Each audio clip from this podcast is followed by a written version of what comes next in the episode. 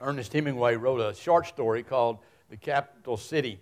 And in that story, which takes place in Spain, it's a story about a father and his son, and that they don't get along with one another. They're having all kinds of issues with each other. And finally, the, the son decides that, whose name is Paco, decides he's going to leave and go to the capital city of Spain, to Madrid, and get away from his dad and all the control and be a matador like he wants to be and all the things that are going on as he looks at it.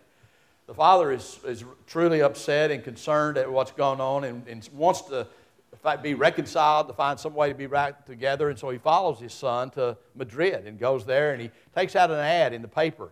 It's just a simple ad, and it, it just simply says that, Paco, I love you and I forgive you. And if you will come, I want to come see you and, and get reconciled with you, to be right with you. If you'll meet me at the newspaper office at noon tomorrow. Well, Hemingway goes on to write that the next day at noon at the newspaper office, 800 people named Paco show up, all wanting forgiveness, all looking to be reconciled. We all need to be forgiven. We all need reconciliation in our lives. It's something that we know and that we need. And one of the great statements of Christ, where the most profound example, the most profound reality of forgiveness is found is, is when he's on the cross. And I just want to read the, that first part of that verse in Luke chapter 23 and verse 34. And, and just think about that with us for a few moments today about forgiveness, about what it means, and how you and I have experienced it in Christ, but because of that experience in our own lives, how we are to be a people of forgiveness and how it ought to be a part of our character, a part of all that we are together. So if you would stand with me again, just the first portion of Luke chapter 23, verse 34. He's on the cross, he's between those two criminals, and the scripture says, But Jesus was saying, that's an interesting phrase there because it's the idea that he's repeating this. It's not just once that he says this, but in the process of his crucifixion and all that he's doing, he was saying, Father, forgive them for they do not know what they're doing. Would you pray with me? Father, this morning, as we come to this time in which we just pause for a few moments and reflect upon your word and, and what it says to us, what you want us to learn and understand about being your people, I pray that you would help us to hear and understand those great words that you've offered to us of forgiveness through your Son, Jesus Christ. We know that as he looked from the cross, that certainly he was speaking to those that were the priests who had been so adamantly against him, to those soldiers who had mocked him and beat him and actually nailed him to the cross, to the crowds that had one moment celebrated him and then the next turned against him and all the things that were going on. But we also know that because of who he is, as God, that he was looking to me and to all of the people of the world and saying, Forgive them and I pray, Father, today that we have understood that, and in each of our lives, we've come to that place where we've accepted your forgiveness through faith in Jesus Christ. But, Father, so often, as your people, we fail to be forgiving ourselves. And I pray today you just remind us of the responsibility that we have because we're yours to be a people of forgiveness. I'm going to pray that in Christ's name. Amen. You may, you may be seated. You know, as we think about this, the, when understand this, we need to first of all remind ourselves of our great need of forgiveness. Now, I know that's not popular in the world in which you and I live. Most people want to uh, not talk about sin. They want to uh, somehow ignore sin. We give it different names. We say we made a mistake, or we just messed up, or we did something else. We do all kinds of things to avoid the reality that we have sinned and that we've done something. Or maybe we just completely deny the whole possibility of sin and just say that's not something that's real. It's not something that needs to be dealt with in our lives. But the Bible makes it very clear that sin is real and that it is, has affected all people at all, in all times as we look at it and as we see that and understand that. In Psalm 53, the scripture teaches us that there is none that are righteous. There no one who seeks after righteousness at all. What we look at, Isaiah 64 teaches us that all of our righteousness is but filthy rags, and it, our iniquities are, chase us away like the wind because they're so full in our lives as we look at them and as we understand them. Of course, Romans 3 reminds us that no one seeks after righteousness, and goes on to say that all of us have fallen short of the glory of God, that we've all sinned. There's none that have not sinned as we look at it.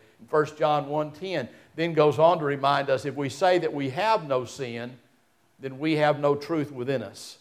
All people have sinned. Whether we like it or not, whether we admit it or not, or whether we even deny the existence of sin, it doesn't matter. The Scripture makes it very clear, God makes it very clear, that all people have, all, have sinned except for one, and his name is Jesus Christ the only one that lived without sin as we look at it. And so we need to accept that and real, realize that, first of all, that all of us have sin in our lives. We've all sinned. We continue to sin, unfortunately, even after we accept Christ as our Savior. We continue to seek to do it our way rather than God's way. We still put ourselves first. We keep doing things that we know don't please God, and the things that were there, we're sinners. It's, it's what goes on. But the Bible says that Jesus Christ came in order that we might have our sins forgiven. And so, even though all of us need sin, we need to understand, I think, this morning and remind ourselves more than anything else that God is the initiator of forgiveness.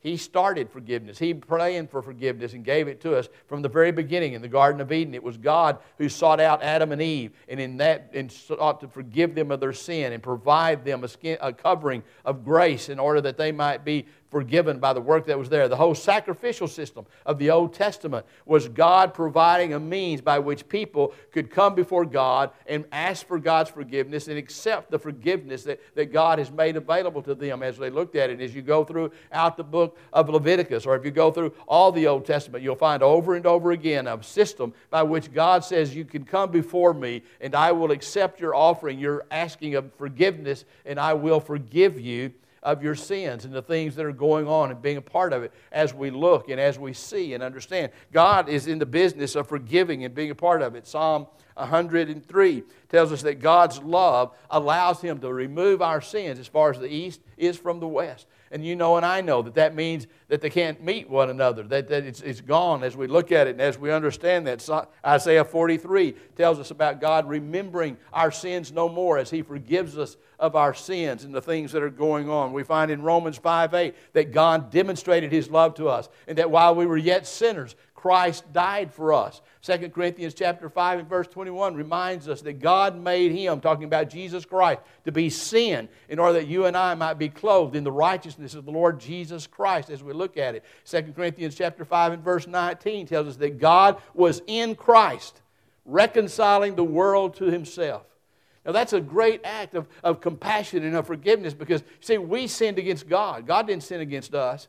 We were the ones who needed to be made right with God. We were the ones that ought to be pleading with God for forgiveness and asking for a space. And yet God took the initiative, the Bible says, and He put Himself in Christ Jesus to come to us that He might do what was necessary for us to be reconciled to Him for us to be made right with Him. He loves us so much that He didn't want that fellowship to remain broken that we had, but rather He wanted to be healed, and He provided the means of healing, and that's what the whole process of Christ on the cross is about. Providing that step, that act of God that allows us to be forgiven that allows us to receive what God has extended to us in His Son, Jesus Christ, as we look at that forgiveness. We need it, and God initiates it to us that we might experience it, that we might have it, that we might know it. And as Christ hung on the cross, he asked his Father to forgive us, to do what he's dying to happen.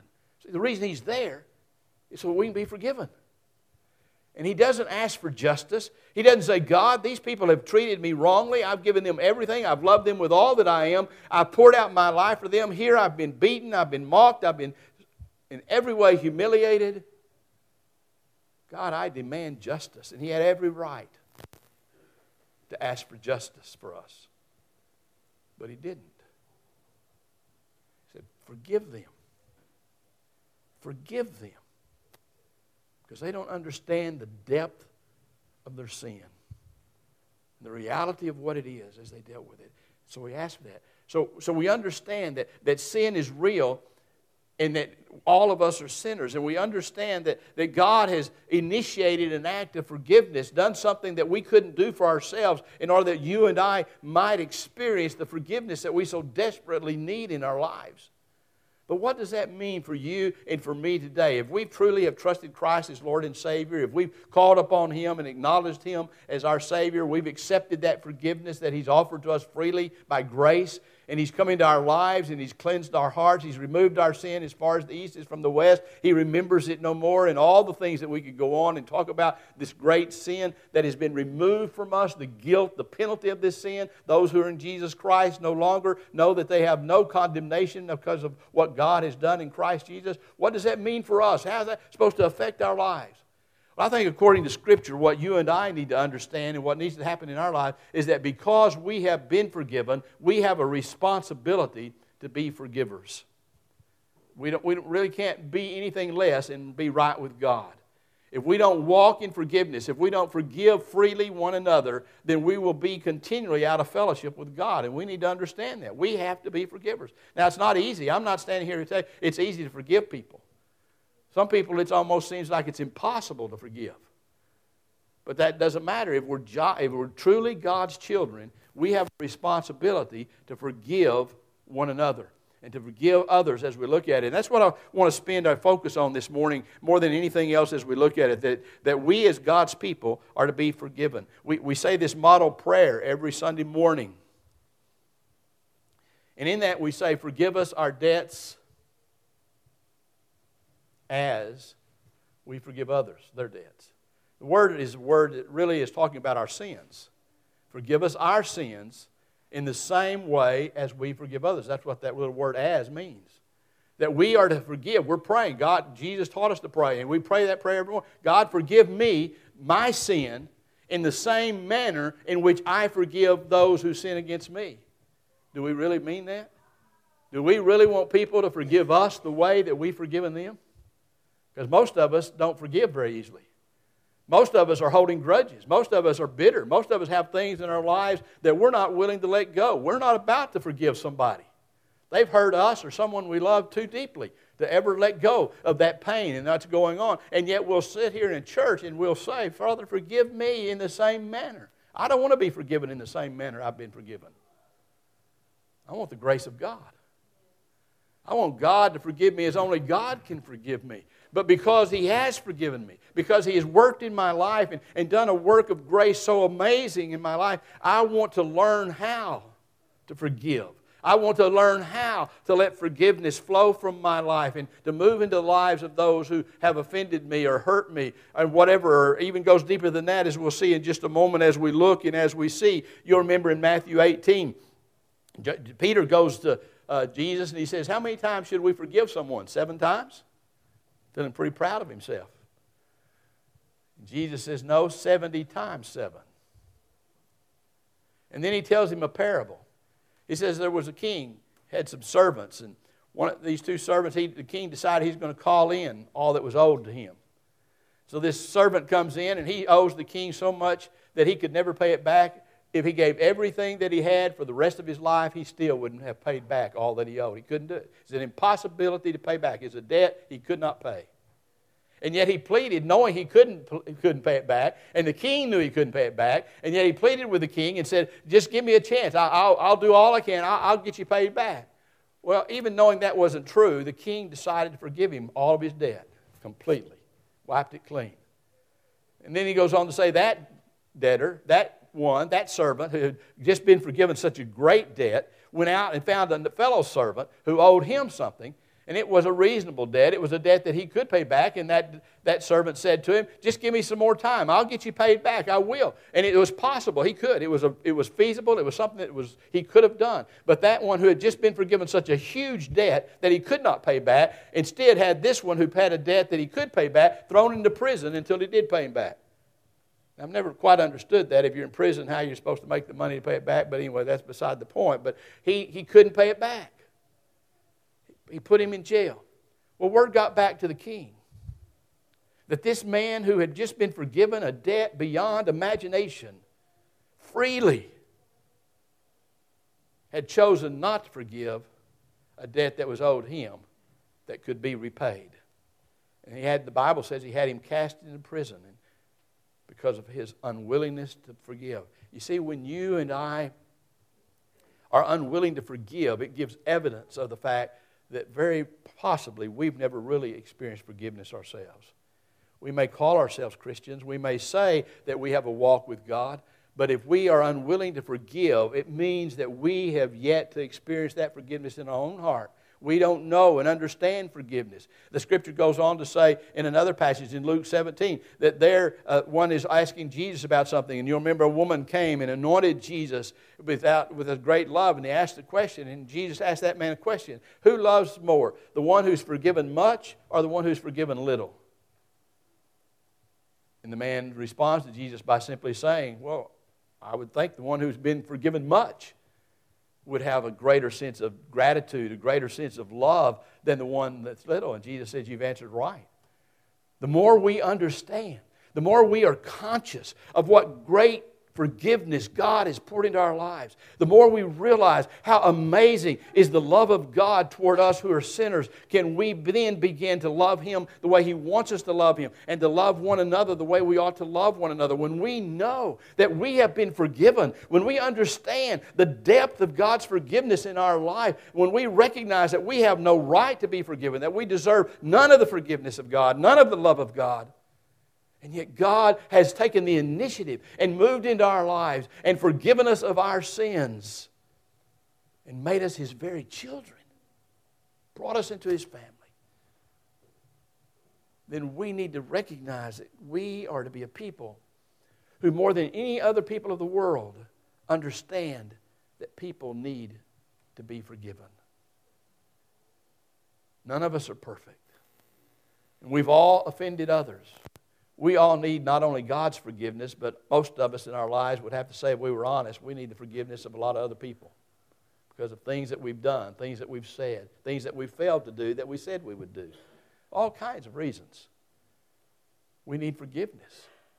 And when we live under the burden and under the guilt of, the, of unforgiveness, it, it affects the way we live. It affects our lives. It affects our joy, our peace, and all that we are. And we struggle with life and the significance of life because we can't let go. And oftentimes, what we can't let go of most is not so much our need to be forgiven as it is that we need to forgive someone else, and we're not willing to forgive them.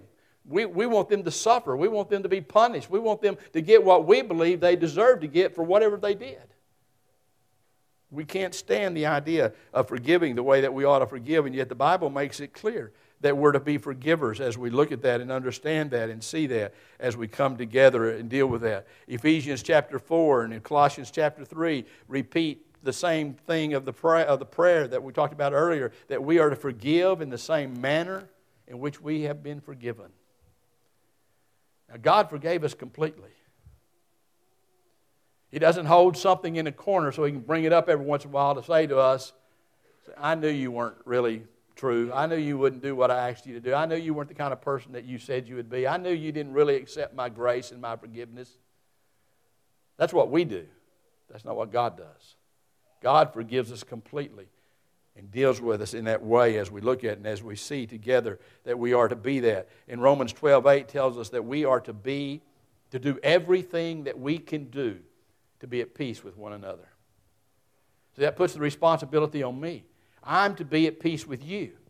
And I'm to make every possible effort that I can make to be at peace with you. Everything that I can do, whatever it takes to be at peace with you. Now, I'm not accountable for whether you accept my offer of, of, forgiveness or whether you become peaceful with me or whatever. I can't control your attitude and your thoughts, but I have a responsibility as a child of the living God to make every possible effort I can make to be at peace with you. And to be at peace with you, there must be forgiveness in our lives, there must be trust in our lives, there must be the ability to put aside those things that have separated us, have called us to have a need of reconciliation, and I must do what the Scripture says do everything that I can to be at peace with my brothers and sisters in Christ as we deal with it and as we understand the reality of what's going on and being a part of it. Forgiveness is important. In fact, it's so important.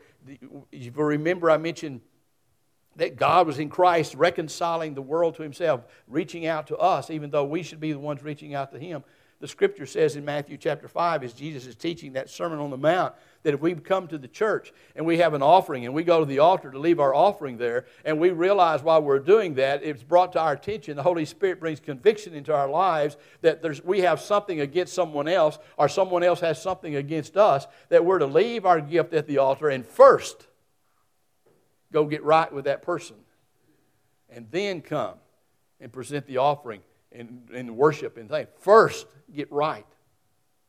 That's what Scripture, that's what Jesus taught, is that we have a responsibility to take the initiative, to be the ones who go and seek to be right with a person. It doesn't matter whether they hurt me or whether I hurt them. It's not the issue. As a Christian, we're not to wait for someone who hurt me to come and seek forgiveness and then to be so gracious to say, oh, well, yeah, I forgive you. No, if I am a Christian and I understand that someone has done something against me or that I have done something against them, it doesn't matter which, which way it happens, I am to take the responsibility, the initiative, to be the first to go and get right with them, to do whatever I can. Now, again, I can't be responsible for their attitude, I can't be responsible for their action, but I am obligated before God in grace to be the one who initiates every act of forgiveness. Every time God puts it in my heart that there's someone that I'm not right with, I need to be the one that goes to that person and tries to get right with them. I need to be the one who initiates forgiveness. I need to be the one who initiates the desire to have forgiveness, whatever it may be. It's on my shoulders, it's on me as a child of God to be the one who takes that responsibility seriously. Why? Because God first came to me and sought reconciliation with me, even though I'm the one who did wrong. He sought to be right with me, and He made it possible to be right with me through His Son, Jesus Christ, upon the cross of Calvary. Bill Watterson, in, in one of his cartoon characters, Hobbes, has Hobbes speaking to his friend, his, his tiger friend, as he, as he did, Calvin, who is Tiger's Hobbes, and he's telling Hobbes, I, I really feel bad that I called Susie some bad names, and you know, I, I'm sorry that I did it. And his tiger friend Hobbes says, Well, maybe you ought to go apologize. And Calvin responds by saying, Well, I thought about it, but I was kind of hoping there might be another solution. That's how we are. We know we need to apologize. We know we need to offer forgiveness. We know we need to seek forgiveness. We just keep hoping something will happen so that we don't ever have to deal with it. So that we don't ever have to actually forgive that person or ask them to forgive us. See, forgiveness is not saying what you did didn't matter. It's not saying that it it didn't hurt because it did matter. And it did hurt. Or we wouldn't need forgiveness. If it doesn't matter, there's no reason to ask for forgiveness. If there's no, if it doesn't matter, if it, it did, if, it, if we act as though it didn't even happen, then, then obviously it was no need to be forgiven. But it did happen, and it did hurt, and it does matter. And so forgiveness is not trying to somehow say, let's just pretend that nothing went on, nothing happened, and just do the best that we can. That always leaves a wedge between us and that individual because forgiveness was never dealt with the way that it needed to be dealt with.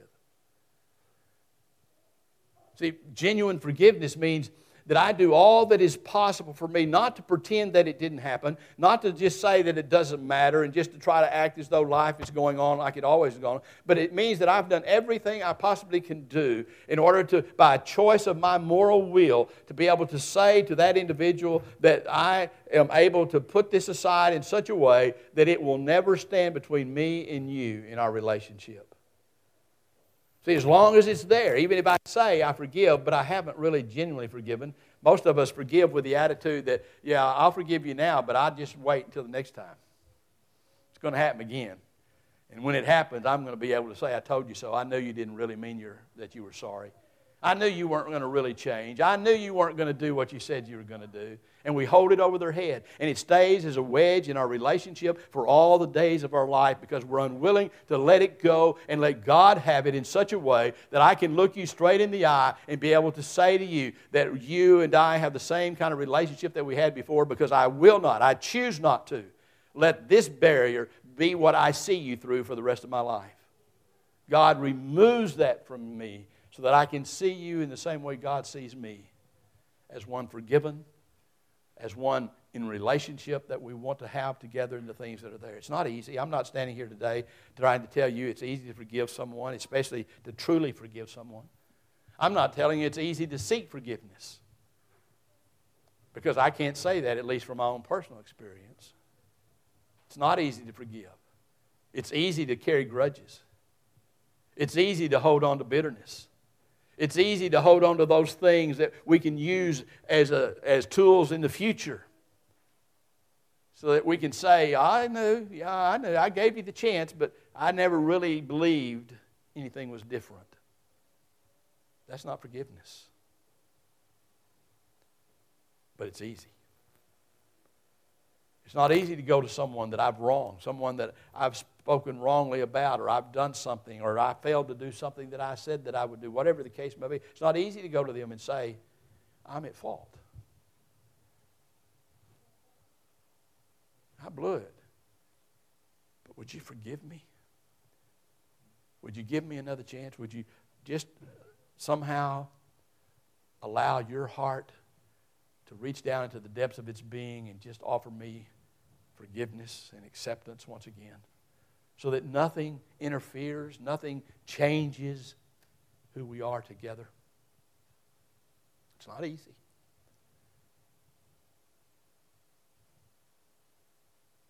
It wasn't easy for God to pour out the wrath of holiness and righteousness and justice upon his son as he made him to become sin, my sin, and your sin. And to pour out all the judgment that had to be paid for him to be a righteous God, a holy God. But he did. Because his desire has always been that we would be right with him, that we'd have a relationship with him that we'd be able to understand the blessedness of being a child of the living God. And so He forgave us. Or at least He extended forgiveness to us. We only get that if we accept it.